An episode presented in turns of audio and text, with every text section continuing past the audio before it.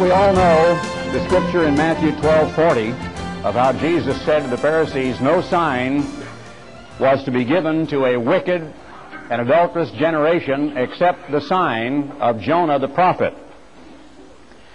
And that the only perennial or perpetual sign that proves Jesus Christ is the Messiah that would endure down through history is the sign involving the length of time he was in the tomb, which means the moment of his death and the moment of his resurrection.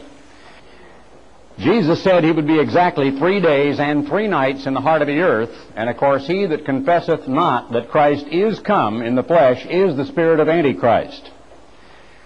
For decades of my life, I have tried to show the audiences that I have spoken to on radio and television although it takes oftentimes weeks and months of teaching and sometimes years of subtle repetition and inference, and once in a while you can bring them to that shocking truth which is contained in my book, The Real Jesus, and also in a brochure entitled Satan's Greatest Deception, that the Jesus Christ of this world is Satan the devil. That is a shocking statement to make that the Jesus Christ, who, who lives only as a figment of the imagination of literally hundreds of millions of so-called Christians, the picture that they would draw if you gave them a pad and a pencil and said, everybody try to sketch a picture of Jesus. That is Satan the devil. The length of time in the tomb, the method by which he died, why he died, when he was born, whether or not he even lived, what he taught his disciples, everything about that personage in the Bible that is called Jesus Christ of Nazareth has been completely perverted by the Roman Catholic Church and all of her harlot daughters. The symbolism of this time, and right now today, it is Sunday, and millions of people this morning, as we were first blinking and wondering about that cup of coffee, were out all over this United States in the Rose Bowl and big outdoor pavilions and big football stadiums and big churches.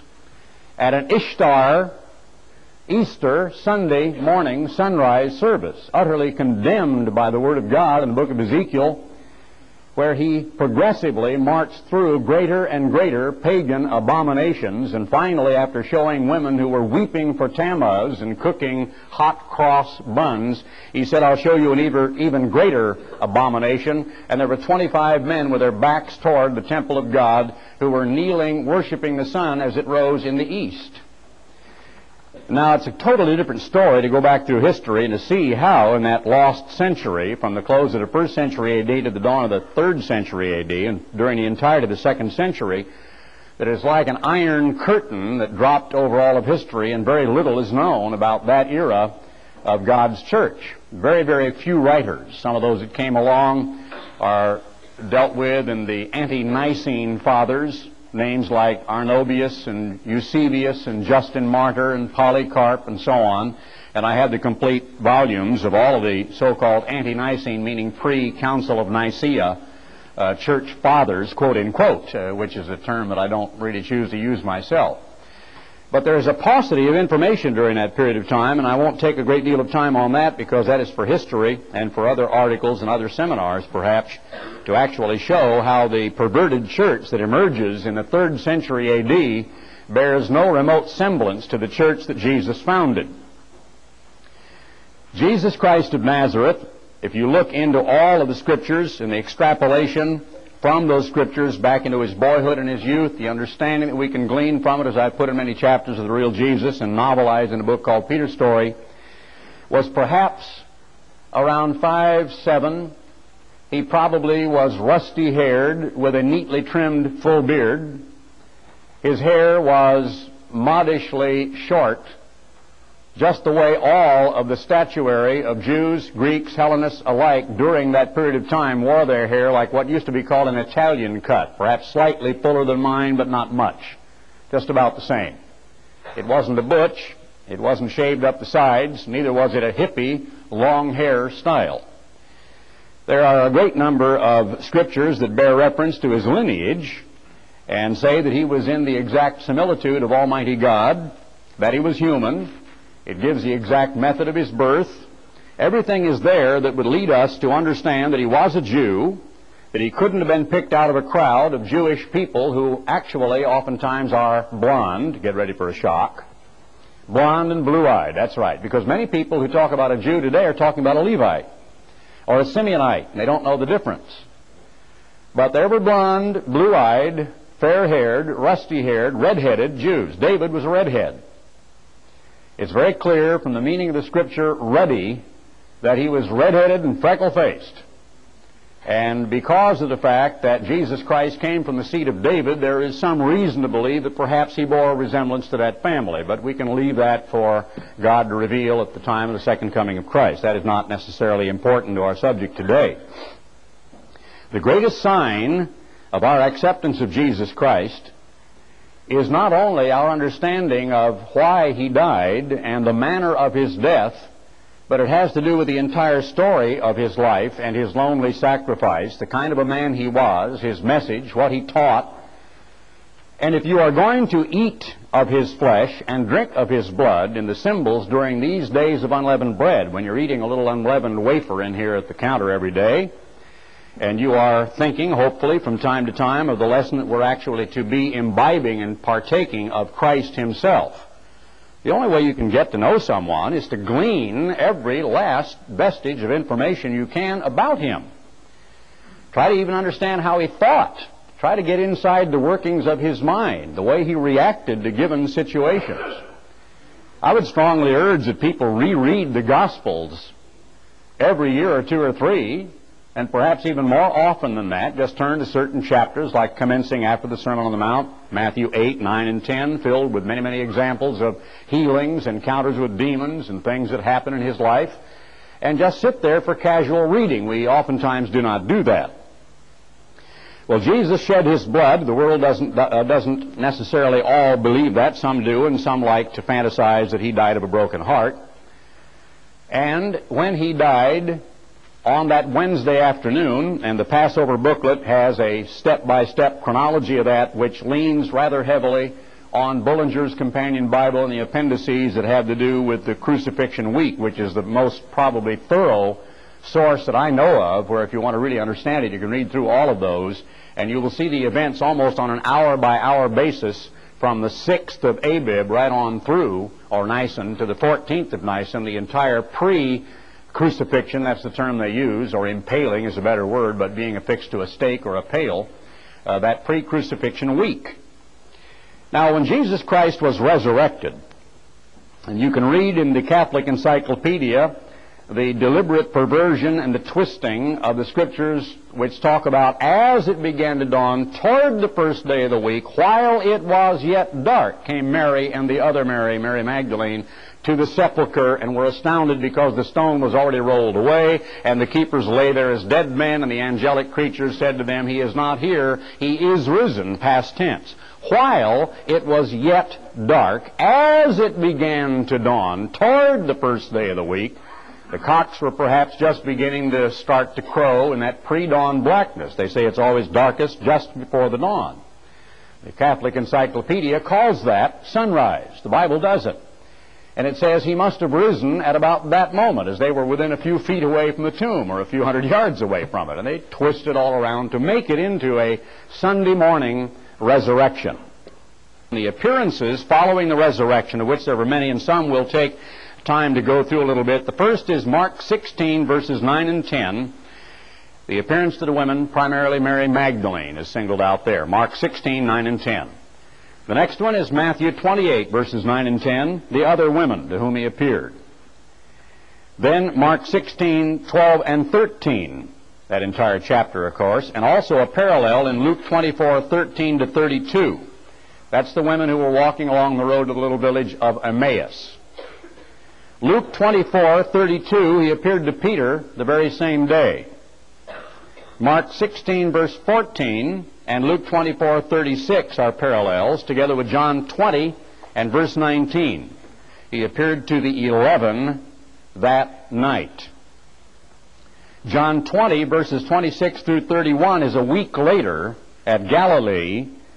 I'm sorry, it wasn't Galilee yet, but to the eleven, one week later, and this time Thomas was there, and that's the account of doubting Thomas. You've all read it time and again.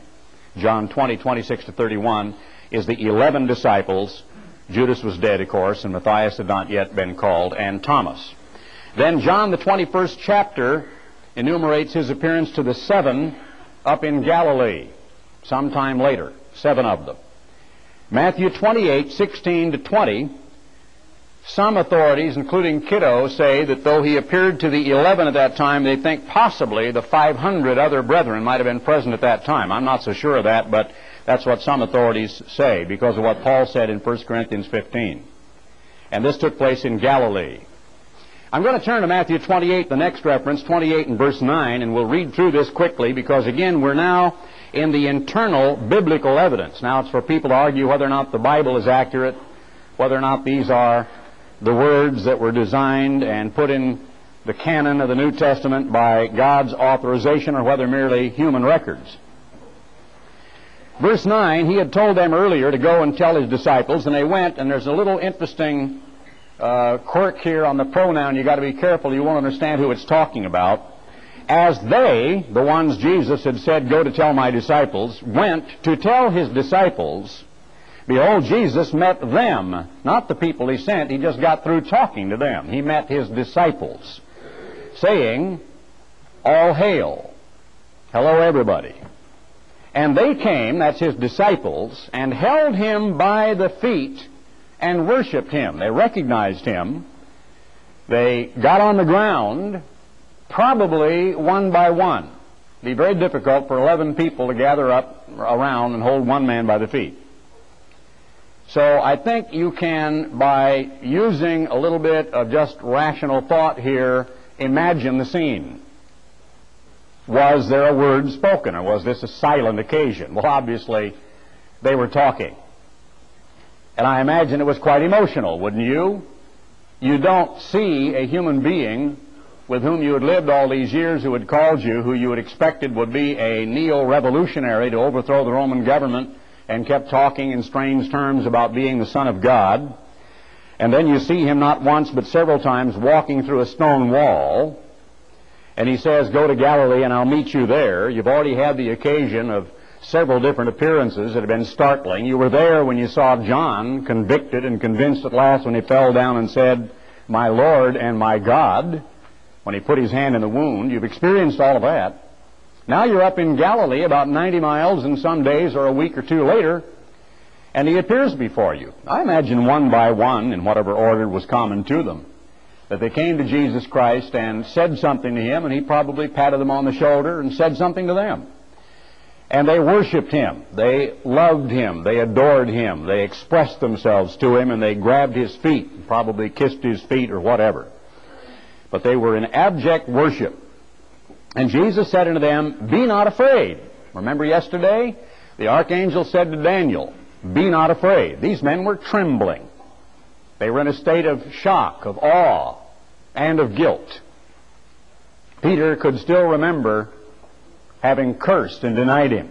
John could still remember, I don't believe a word of it. And every one of them, and we'll come to that a little later, could remember having said, It can't be, it's impossible, there's no way I'll ever believe it. Be not afraid. Go and tell my brethren. Interesting language, isn't it? Go and tell my brethren. Who's that? All of the disciples are there. Now, the Catholic Encyclopedia says that's some of the other disciples. That's probably some of the 120. But the actual word in the Greek language is the same word that is always used for somebody's sibling, somebody's blood brother. And in Bullinger's and other sources as well, it lists every scripture where the mother and the brothers or sisters were trying to get to Jesus Christ or his relationship with them at Cana of Galilee, how Mary was obviously very prominent in that festival. It may have been one of Jesus' sisters who was being married, and that the brothers were probably there and beheld the miracle of changing water into wine at the time when they ridiculed him prior to the final Feast of Tabernacles and said, Go on down to Jerusalem and show what great mighty works you can do there. And he said, Your time is always here, but my time is not yet. Go ye down to the feast, and I'll show up later. And then he took the disciples and went through Samaria when he had to rebuke Peter, if you recall, because Peter wanted to call down fire upon the innkeeper when he had no place to stay. Well, that was his brothers, Joseph, James, Simon, and Judas, who were ridiculing their own brother and making fun of him. Now, what he's really saying here, you go and tell Joseph, James, Simon, and Judas. Tell my kinsmen, my half-brothers, if you would, the sons of Joseph and Mary, that they go into Galilee, and there they shall see me. Now, we'll skip on down to verse 11. Then the eleven disciples went away into Galilee, into a mountain where Jesus had appointed them. How many times did he appear to them? Several. What had been the time duration? Perhaps some hours. There was time for instruction, time for encouragement, time for him to witness to them, time for him to convict doubting Thomas, time for him to allow each in his own order to hold him by the feet. Many occurrences, many appearances, remember, get that in your mind. The eleven went away into Galilee, into a mountain where Jesus had appointed them, and when they saw him, they worshipped him, but some doubted. Some of whom? Not the eleven. No way. That defies logic. He'd appeared to them time and again. He had convinced them beyond any remote shadow of a doubt. We've already read that the eleven actually worshipped him and held him by the feet. Now, why, when he said, Go to Galilee, should some of the disciples doubt? Well, now, who was there? Jesus said, Go tell my brethren. Who was with the disciples at this time? His brethren. Who doubted? His brethren. Joseph, James, Simon, and Jude. They doubted. Some say, some of the authorities that like to deal with these words, that perhaps this included the 500 brethren. I doubt that, the 500 members of the early fledgling church. I'm not certain of that. I think that's another appearance of Christ that is actually unrecorded by the four gospel writers, and that Paul refers to because Paul had his own experience we can talk about in a few moments. 1 Corinthians 15, 7 and 8. The Apostle Paul, of course, has continually defended his apostleship and he says that he was declaring the gospel and he delivered how that Christ died for our sins. Verse 3, according to the Scriptures, he was buried and rose again the third day, according to the Scriptures. Verse 5, and that he was seen of Cephas. That's the way that is pronounced, not C, the little tilde or whatever it is on the bottom of the C gives it the hard K sound. And that merely is the Greek for rock or pebble or stone. It's the equivalent of Petros. Then of the twelve, now he's including Matthias. So remember that on the first chapter of the book of Acts, that we'll get to in a moment, there was another great appearance, the final one.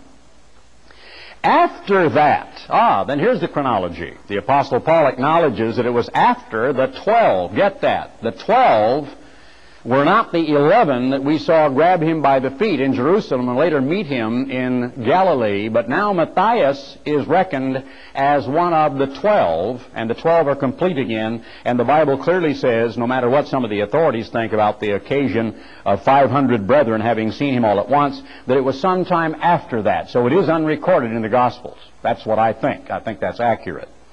After that, he was seen of above 500 brethren, not just 500, but above that number, a round number, maybe between 5 and 600 or more, at once, of whom the greater part remain unto this present. They were still living. You could go talk to them. They could tell you about their eyewitness experiences. But some are fallen asleep. After that, and that's unrecorded, he was seen of James never recorded elsewhere in the Bible. We can only go back and say that James may well have been among those who, when he first saw his brother, that he knew very, very well, in his divine state, with his wounds, yet able to materialize or dematerialize, who was very God at that time, having been accepted by God the Father in heaven, he still was filled with a certain amount of doubt. Now, get in your mind the fact you're dealing with three people named James in association with Jesus Christ. There is James, the son of Je- uh, Zebedee, the brother of John, James and John, a pair of the disciples. James, the brother of John, was beheaded, you read in the early chapters of the book of Acts. He was one of those who was one of the early martyrs for the church. There's another James who was the son of a man named Alphaeus, and he's called Little James by writers, or James the Less, or the Lesser. So there were two James in or among the disciples. One was James the son of Alphaeus, the other was James the son of Zebedee. there's a third man named James who wrote the book of James in the Bible. And he is Jesus' half brother. And this is the man we're dealing with here because obviously in the Jerusalem conference in the 15th chapter of, of Acts, James was the one to whom all the other apostles deferred. He gave his final sentence after Peter's long discourse and after Paul's explanation of what God had done with the Gentiles. James said, Wherefore my sentence is that we trouble not them from among the Gentiles who return to Christ, and so on, but that we just urge them a few simple things, and you can read it in the 15th chapter of the book of Acts. It's obvious that James had a position of respect and of deference, not of primacy, not of making ultimate or final decisions against the majority, but merely one of deference and respect because he was the Lord's half brother.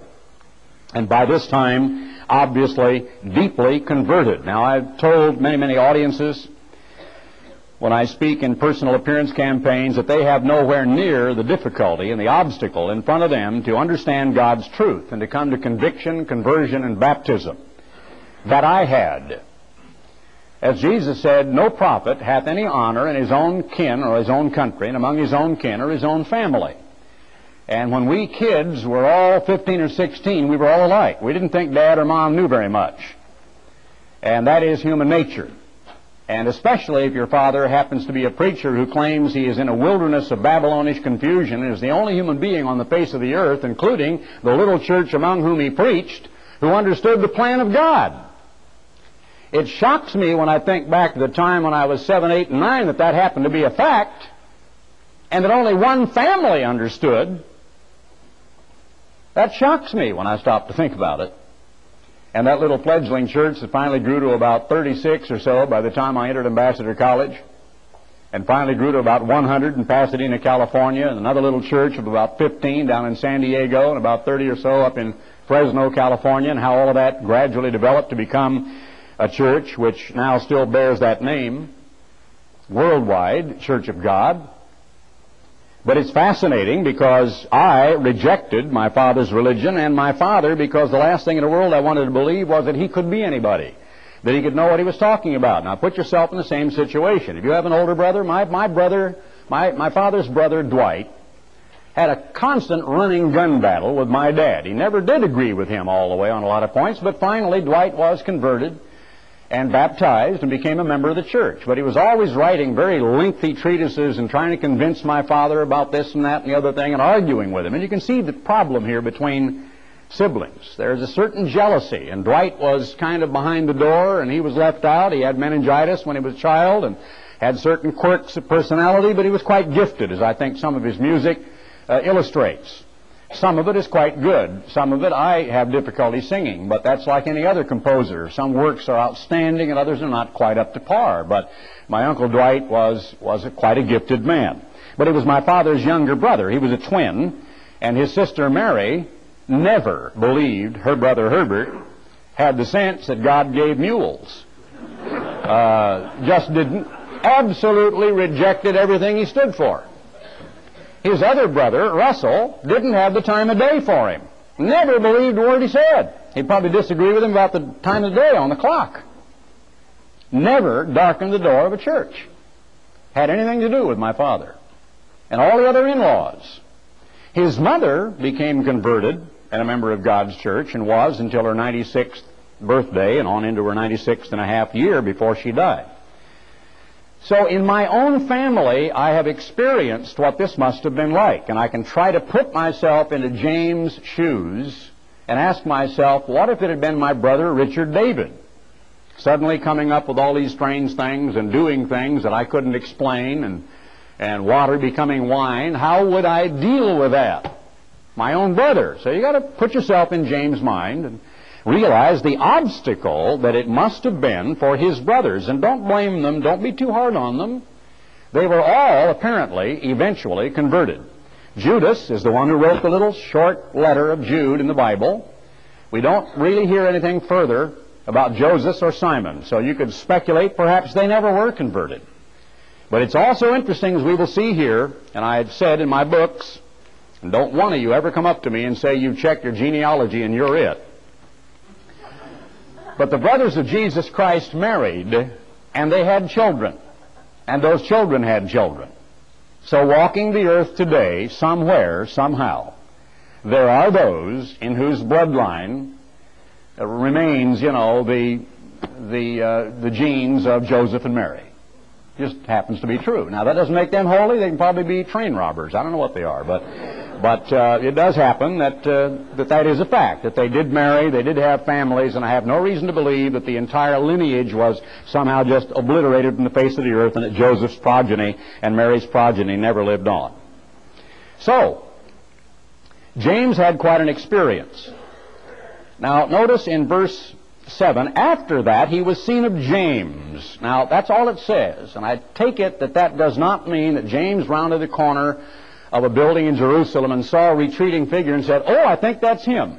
I think we all understand this means an apparition. Now, an apparition is not a ghostly something. It is merely an appearance, but it has spiritual connotation. I think he appeared to James, and I think that that means they had a long talk. I think that he explained some things to James. I think James was able to look into his eyes and actually able to touch him if he wanted to, just like Thomas did, because we have a precedent for that in the Bible. So all of these people, the Apostle Paul is pointing to them as witnesses of what? When Christ commissioned them, Acts the first chapter, he said, You shall be witnesses unto me, both in Judea and in Samaria, and unto the uttermost parts of the earth. Notice chapter 15, verse 1. Moreover, brethren, I declare unto you the gospel which I preached unto you, which also you received, and wherein you stand, by which you are saved, if you keep in memory what I preached unto you, unless you have believed in vain. For I delivered unto you first of all that which I also received. You want to put a colon? How that? Okay, here's the gospel in summary. Christ died for our sins according to Matthew 12:40. And all the other scriptures about the exact moment the method of his death, the duration of his time in the tomb, and the moment of his resurrection. Over and over again, I can point to you scriptures that said he immediately preached Christ in the synagogues. When Saul, destroyer, became Paul, little or small, he immediately preached Christ. He immediately preached that Jesus was the Son of God. When Apollos was converted, he immediately preached Christ unto them, over and over and over again. That is a very important point. Twice, Paul says he died according to the Scriptures and he was raised according to the Scriptures. Very important. Now he talks about the living eyewitnesses, and he said he was seen of James, then of all the apostles. So even after the appearance to James, which may have been a month or two later, we don't have any time element here, after the appearance to the 500 brethren at once, and I take it one or more of the apostles may have been present. There was a whole congregation there, and for some urgent need, perhaps they were doubting. Perhaps the apostles were losing their grip on a group of people who were to become the cadre of the newly converted people. Perhaps they're part of the very individuals who later on were to become a part of the leadership of the church. But for some reason, Christ determined they need to see me. I need to be there. Just, just use your mind. It's logical, isn't it? There had to be a reason why he appeared to them. And the reason had to be their fear or their doubt. Because his appearance to them did what? It, it supported, it proved, it convicted, it, it removed any last vestige of confusion. Is he really alive? Has he walked out of the tomb? 500 brethren at once? So I can immediately say, well, there had to be problems. There had to be a reason why Christ decided to appear to those 500 brethren. Now he goes on to say, Last of all, he was seen of me also as one begotten out of due time. You read of that in Galatians 1, and a little bit of an inference in the book of Acts, so there's kind of a little gap uh, where Luke, the chronologer, leaves out the entire three and a half or so years that the Apostle Paul spent between the Arabian desert and going back up to Damascus prior to the time he went down to Jerusalem and it says he saw two of them, Peter and James. Interesting that he appeared and presented himself before James. There is strong possibility, and again, this is not dogma or doctrine, it's merely inference, that Jesus Christ may have spent enough time with Paul that it was like the equivalent of a college education. up to two and a half years or longer, and had daily talks, hours and hours of study and talks. It's just possible. I just throw that out as a possibility because Paul very clearly said that he appeared unto me. And he said, Have I not seen Christ? And the point is that there is quite a gap in Paul's life. But Paul was a member of the Sanhedrin. He said, I cast my voice, or I gave my lot. Strong inference that this man, who was a scholar, who was brought up under the feet of Gamaliel, who was filled with such murderous hatred against the church that he literally was making a shambles of it, destroying entire local congregations in villages, hailing men, women, and children into prison, causing them to blaspheme and curse the name of God on the torture rack. So that every chapter of Paul's life, every time, as he shows in 2 Corinthians, the 11th and 12th chapter, that he was floating out at sea in a shipwreck, or he was feeling the lash on his back as the Jews were hitting him with a cat o' nine tails, or he was being afflicted or persecuted, or as he said, wandering about naked and without, or freezing and thinking he was going to die, or being on one case beaten to death and left, beaten nearly to death and left for dead in a coma, where his brethren came out and washed him and cleaned him up and found him in a comatose state and took him back into the city and took care of him. I imagine every time the lash bit into his flesh, he was saying, Yes, Lord, I deserve it.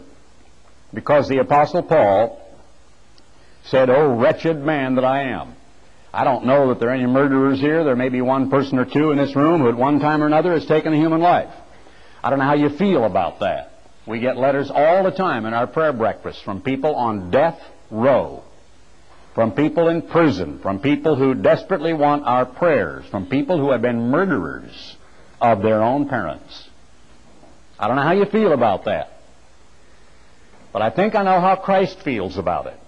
That if and when a human being, even guilty of murder, because we human beings like to think of certain sins and crimes as being worse than others, can in fact repent. Why did Jesus Christ seemingly delay the ministry of the Apostle Paul so long? He had an immediate burst of energy after he was blinded. By the way, uh, important. Did he see Christ on the road to Damascus? No. He was blind. Right? Read it. He was blind. No, he did not see Christ then. He heard a voice. And that voice identified itself saying, I am Yahshua. I am Yesu. I am Jesus, whom you persecute. Other manuscripts add a little statement that perhaps is not in there. It's hard for you to, you know, to uh, uh, kick against the pricks of your conscience and so on. I think that that is not necessarily an authorized part of the early canon, and you can sort that out for yourself, but there is some reason to believe it is not in most of the, main, of the oldest manuscripts. But the fact that a voice appeared uh, to his ears, that he heard the voice, but he saw no one, he was absolutely blind, then when it says he saw Christ, we understand that it had to be at some time later. Last of all, he was seen of me as one begotten out of due season, and I'll leave that scripture there where it is. If you want to look at the 182nd appendix, Bullinger's 182nd appendix, there is a fascinating study proving the brethren are Mary's children, James, Joseph, Simon, and Judas. 1 Corinthians 9 5, right quickly, just as a little proof text here before we get into the other notes that we have. 1 Corinthians 9 and verse 5. Paul again, am I not an apostle in verse 1? Am I not free? Have I not seen Jesus Christ our Lord? In verse 5, have we not power to lead about a sister, a wife, and that word is used, you see in the margin, for a wife, a sister for a wife, or a sister as a wife, meaning a sister spiritually in the church as a wife physically in the flesh, as well as other apostles, plural. It's so interesting to look at the little minuet, the funny little dance that the Catholic Encyclopedia does around this verse. But it is very clear in the original, and it's very clear in all of the expositor's Greek New Testament, the Diaglott, Thayer's lexicon, lexicon, it doesn't matter what you go to, this is accurate. It is the plural, it is other apostles, and as the brethren, plural. It must mean at least James and Jude, who wrote a book in the Bible. It may include them all. Of the Lord. So, what is that telling us? They were married. They were married. All the apostles, probably. There may have been one or two of them who didn't find a wife, but I take it the majority of the apostles were married and they were not celibate, and they were not priests. And Cephas, or Peter, and we read of how back in the early days, I think it's about the eighth chapter of Matthew, that they came into Peter's house and found his wife's mother ill, and Jesus healed Peter's mother-in-law. So there is ample evidence that Peter was married. I think that by the time Peter was traveling around with Jesus Christ, he probably had young sons of 8 or 9 or 10 or 11. Probably had several of them. They were family men. Many of them were married even prior to their apostleship.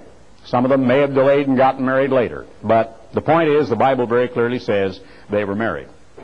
And they were traveling in the work. Acts 1 is the final appearance. We'll turn to that right quickly.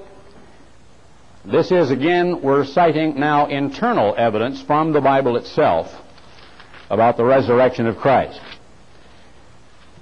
Note that Luke is writing to his friend Theophilus, love of God, of all that Jesus began to do and teach until the day in which he was taken up. And this is written perhaps about 62 AD. After that, he, through the Holy Spirit, had given commandments unto the apostles whom he had chosen Verse 3 To whom also he showed himself alive after his passion by many infallible proofs. If my father should walk in this room right now, would I recognize him? You all would. He walked up here to me in, in his inimitable fashion, in the suit that he loved to wear, and said, Ted, I've come back from the dead. And I don't want you to doubt because this is really me. I'd say, yes, sir. And I would know it was him. I would have not the faintest doubt. If my mom were to walk in here, in here tonight, right now, walk up to me and say, I've been resurrected, do you think I'd doubt that? No way. I would recognize her. Now, they, they recognized Jesus Christ of Nazareth. They accepted it as the most mind boggling, profound truth of which anyone could ever become aware. It says infallible proofs. Being seen of them 40 days, a month and 10 days, a long period of time, a protracted period of time. And speaking of the things pertaining to the kingdom of God, because now he could begin to open their minds, because now they were receptive. Now they understood the time element. Now they understood so much that had just gone by them in one ear and out the other when they were disciples and puzzled by the strange things that he said. But now it was lodging in there. And being assembled together with them, commanded them that they should not depart from Jerusalem, but wait for the promise of the Father. So they returned to Jerusalem after the draught of fishes. They returned to Jerusalem after the occasion of him appearing to the brethren, including James and the others, up at the Sea of Galilee. They traveled up and down the length and breadth of the country, and he appeared to them over a period of 40 days. And then he said, John truly baptized with water, but you shall be baptized with the Holy Spirit not many days hence. When they therefore were come together, they asked of him, saying, Lord, will you at this time restore again the kingdom to Israel?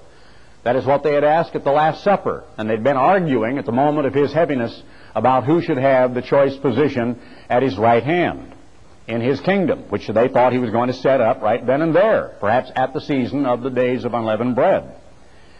And he said unto them, It is not for you to know the times or the seasons which the Father has put in his own power, but you shall receive power. That is, not just enlightenment, but also authority and the energizing power which is unique to Almighty God and is spiritual in nature and does not come from the human psyche, does not come from human emotion, from mere human zeal, from human belief or human conviction. It is literally an additive that is spiritual in nature and comes from Almighty God. That changes, has the power to change the nature of a man. Only by this can you understand a human being such as those of whom you can read in Fox's Book of Martyrs and elsewhere, even in the in many of the commentaries that endured the martyrdom during the days of the sack and the pillage of Jerusalem in 70 AD, or those who were literally skinned alive slowly and absolutely refused to profane the name of Christ and so died in agony. You do not understand that merely at a human level. You shall receive power. After that, the Holy Spirit has come upon you. You shall be witnesses unto me, both in Jerusalem and in all Judea and in Samaria, and unto the uttermost parts of the earth. And when he had spoken these things, while they watched, he was taken up and clouds are generally anywhere from 1,500 feet, 2,000, 5,000, whatever it might have been. By 5,000 feet, he probably would have been invisible, so I take it the clouds were a little lower. But literally, they watched him rise and be assumed into the clouds, and they're standing there gazing when, like a thunderous, booming voice, two men stood by them in white apparel. They look at these blazing people standing there in shimmering white and they say to them, You men of Galilee, why do you stand gazing up into heaven? This same Jesus, which is taken up from you into heaven, shall so come in like manner as you have seen him go into heaven. All right, there are many, many more. Through all of the gospel accounts, there are many, many more references here and there, but these are the most important and the ones that I gave you of internal biblical evidence of the resurrection of Christ. Now, those who don't believe in the Bible, Porphyry, for example, and many others have tried to debunk the resurrection.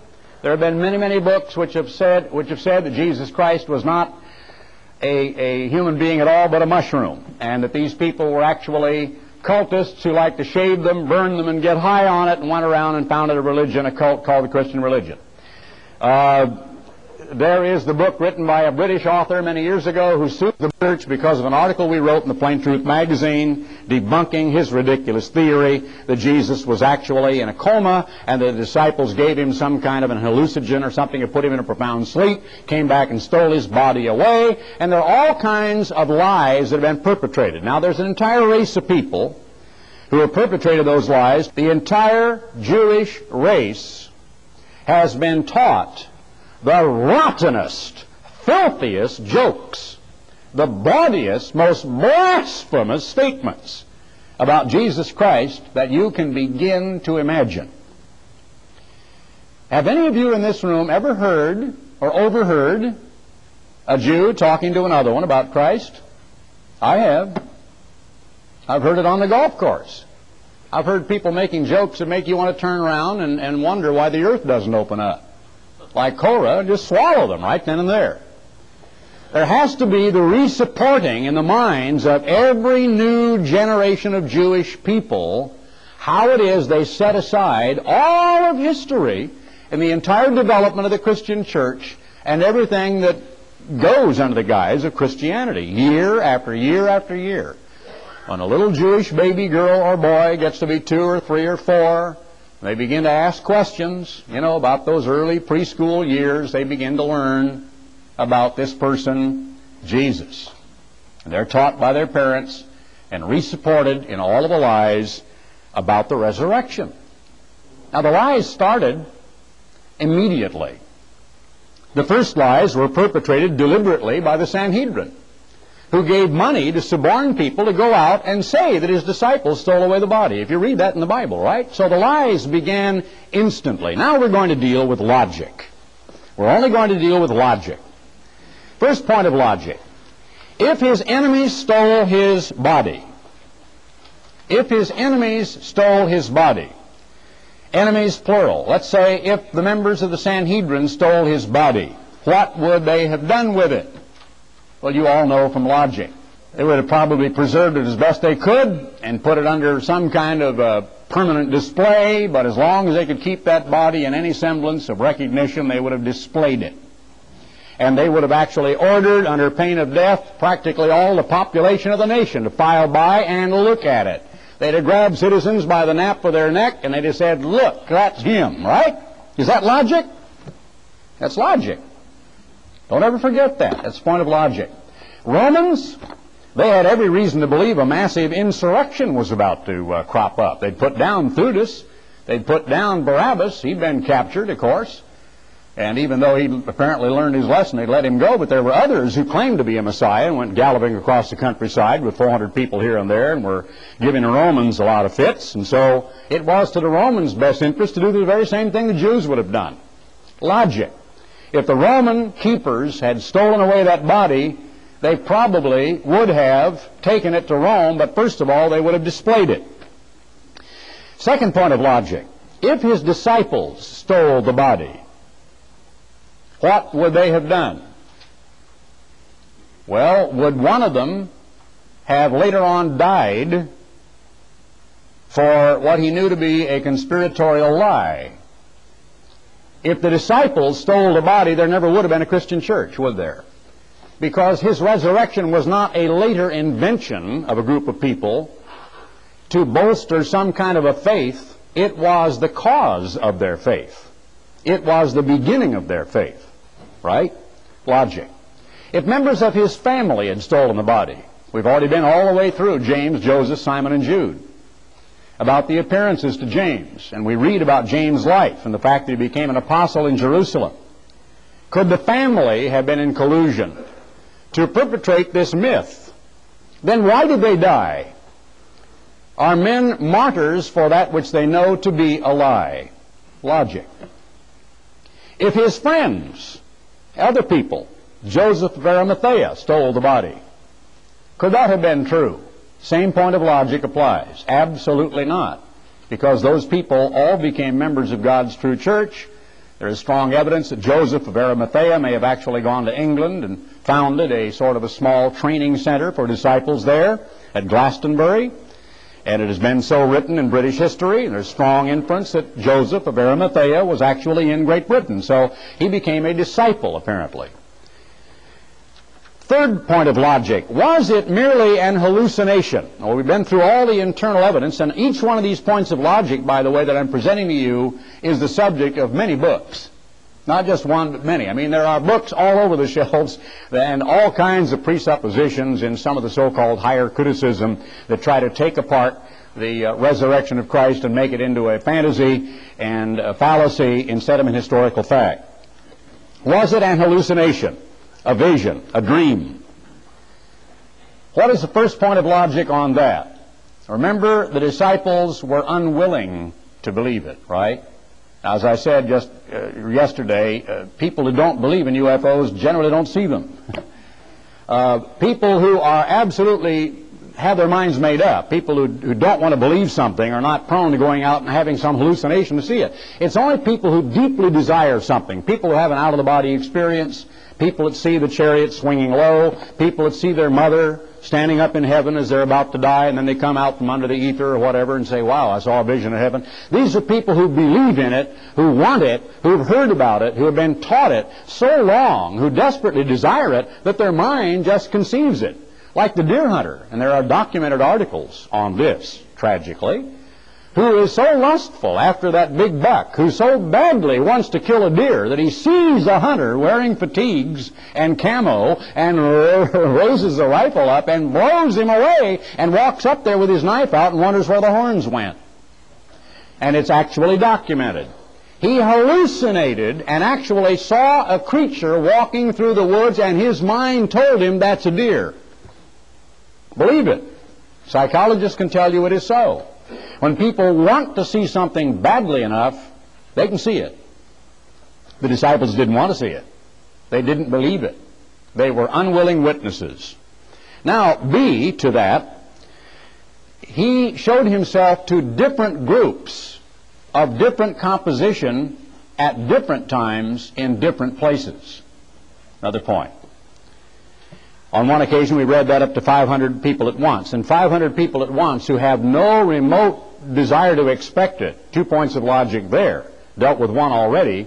Probably there was a reason for Christ's appearance to support them because there was doubt.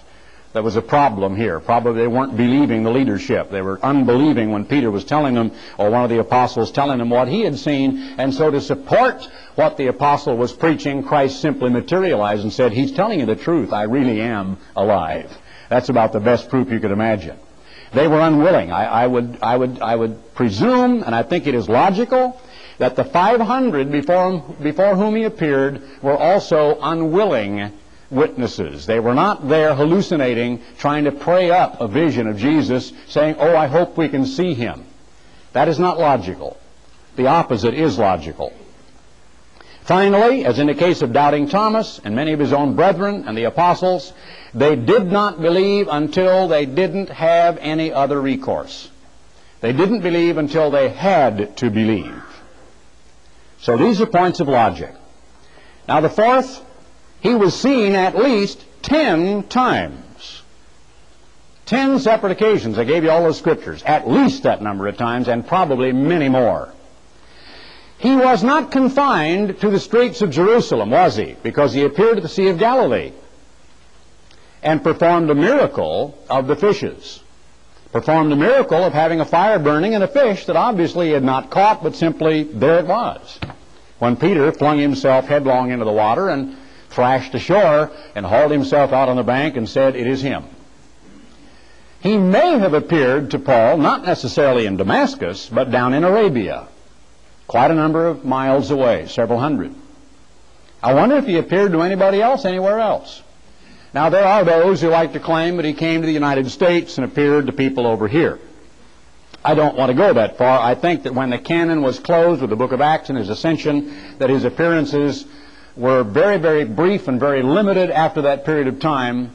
And I don't want to say that the Mormons have some claim to being God's true church because of the Sabbath, the holy days, God's laws. You can talk about every one of their doctrines having to do with baptism for the dead and on and on and on, which of course, and even their name, which is not the name of the church of God. But he had been seen at least ten times. There is no record of how long or how often he was seen by his brother James, or how long or how often he was seen by the Apostle Paul. And you will look at that, as I said, in Galatians, the first chapter. Next point of logic. Was Christ really not dead at all, but in a faint or a coma? All the authorities agree that he was beaten within an inch of his life. So if they claim, well, he really didn't die of a spear wound, but his body was merely comatose and they couldn't detect a pulse and they went ahead and buried him by mistake, how would he have had the strength to roll away a gigantic stone that big, strong, muscled Roman soldiers had wrestled into position and then driven with a huge mallet a wedge-shaped chalk of stone into place. Let me tell you how that was done. I've been there. You've seen the, the opening to the garden tomb at Golgotha. Some of you may have visited it. There's a trough right in front of it, and it's about yay wide, and it's carved out of solid stone, and it runs slightly uphill. They would have taken, which they did, a huge circular stone which fit exactly in that trough, and it was placed up above, and then wedged tightly, and of course with some sort of a support against it so it could not get loose. Then that wedge of stone narrowed as it got to the door ever so slightly. It was very meticulously engineered. So that as the weight of that huge slab of stone wedged down into that stone trough, which was fairly deep, it would actually just crush and pulverize some of the stone on each side and so virtually cement itself in place. When Christ's body was put in that tomb, that stone was rolled in that trough. It wasn't like a big round boulder they rolled up against an aperture in a mountain at all. Very cleverly engineered, and I've seen the trough. The stone has long since been broken up and gone, but I've been inside the garden tomb and even did a radio program from inside that tomb right where Christ's body lay. So how would a man then who had nearly bled to death, who had undergone that entire two days or so without sleep, one entire night of persecution, beating, the thorns, the cat o' nine tails, the entire thing, have the strength to remove that stone and get out? Point of logic. Sixth, how did he appear and disappear through locked doors and stone walls? Another point of logic. Seventh, it's advanced that the records have been tampered with. But all that we have read here in Matthew, Mark, Luke, and John, and the book of Acts, and 1 Corinthians, the 15th chapter, tampered records, a later invention. Interesting, though, isn't it, that the very first records ever written of this event 41, 51, 2, 3, 4, 5. 24 years after the ascension of Jesus Christ, the very first known documents to become a part of the New Testament canon were written, first of all, by Matthew, and secondly, by the Apostle Paul to the church in Thessalonica, First Thessalonians. Both are dated at about 55 or so AD. All the documentation came later. Interestingly enough, what we read here about the ascension of Christ was not written until 62 AD, 31 years after the ascension of Christ. Now, in order to write all of this and then later on to come back and to tamper with those records, you've got to gainsay and do away with all of the profane history of the persecutions of the Jews. The great persecution by Herod, the absolute scattering in fright and fear from Jerusalem of those people, which spread them all over the known world and caused them to evangelize and to get out of Jerusalem. The killing of James, the brother of John, that very first Passover following the very next year following Christ's ascension, you've got to do away with every bit of that history and say that they then came along and tampered with these records, and that, of course, resulted in the creation of the New Testament church or the Christian religion. But the Christian religion was going in a, in a tremendous burst of energy, and there were churches being raised up all over the eastern Mediterranean world long before one single scrap of vellum or papyrus or any other material was used to write down the recollections of these men. So you see, that is not logical. Now, these are merely points of logic. It was not a later addition, it was a prior cause of their faith. There are a few points we might make as we go along. Proof one Jesus died on the Passover the 14th of Nisan, which was originally called in the 12th chapter of the book of Exodus, when God said, This month shall be unto thee the beginning of months. It was called Abib, which means green ears. Remember that because that's an important point. Some people are calendar buffs. Some, people are secret symbol buffs. Some people are uh, conspiracy, conspiracy buffs. Uh, there are those who believe that if we could get into the etymology and we could just hold our bodies in a certain way and make the correct sign with our body, we can be holy. Others think if we pronounce a name just right, like Jehovah or Yahshua, that it's better than saying Jesus, and that that will be efficacious in God's sight. Others believe if we just know the exact instant according to the correct calendar, and Hillel was a jerk and didn't know what he was doing and didn't have any authorization whatsoever to change and tamper the calendar because the calendar is some sort of even a super divine mechanism which is mathematically precise and which is actually attuned to the movements of all the heavenly bodies and cannot be tampered with or messed around with by any human being. When God shows up to the Israelites in Egypt, who are in paganism, and says to them, This month shall be unto you. Never was to Egypt. It is not to this day to the Arabs who date the Hijra or the pilgrimage of Muhammad and talk about post-Hijra. The Jews have a totally different calendar from the pagans. The Julian calendar was in use, not the Gregorian, at the time of Christ by the Romans, was changed much later.